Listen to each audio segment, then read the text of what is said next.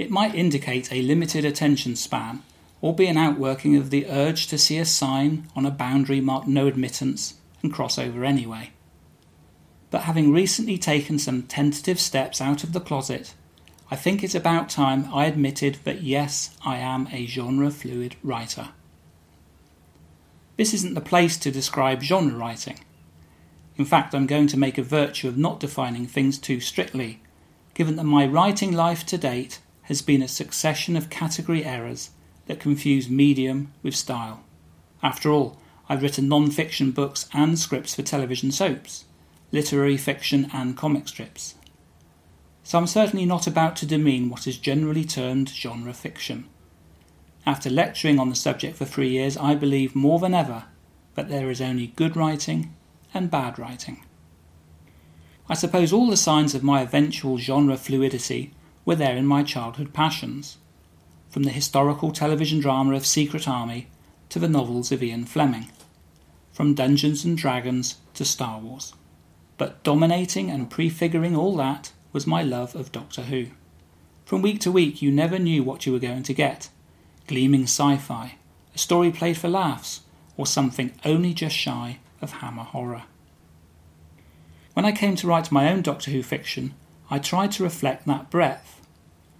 I wrote historicals and horror, borderline fantasy, and twisted whodunits. I've written a serious novel centered on a young woman who's bipolar, and a comic strip where the villain is a gun toting cow in a dress. The cow in a dress notwithstanding, as time went on, I noticed a tendency to pull back from the science fiction side of things. Conversely, when writing for BBC One's Doctors, I found myself tracking towards the surreal and the unusual.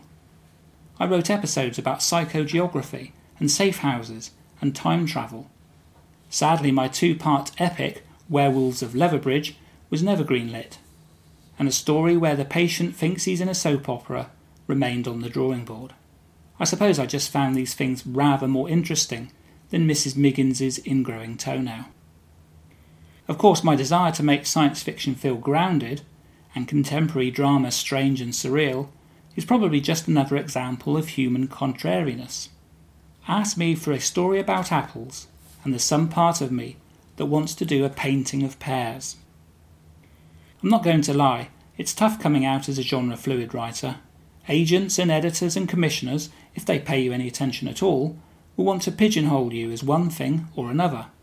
It makes you easier to sell. But if, like me, you think you're genre fluid, then I'd urge you to stick to your guns.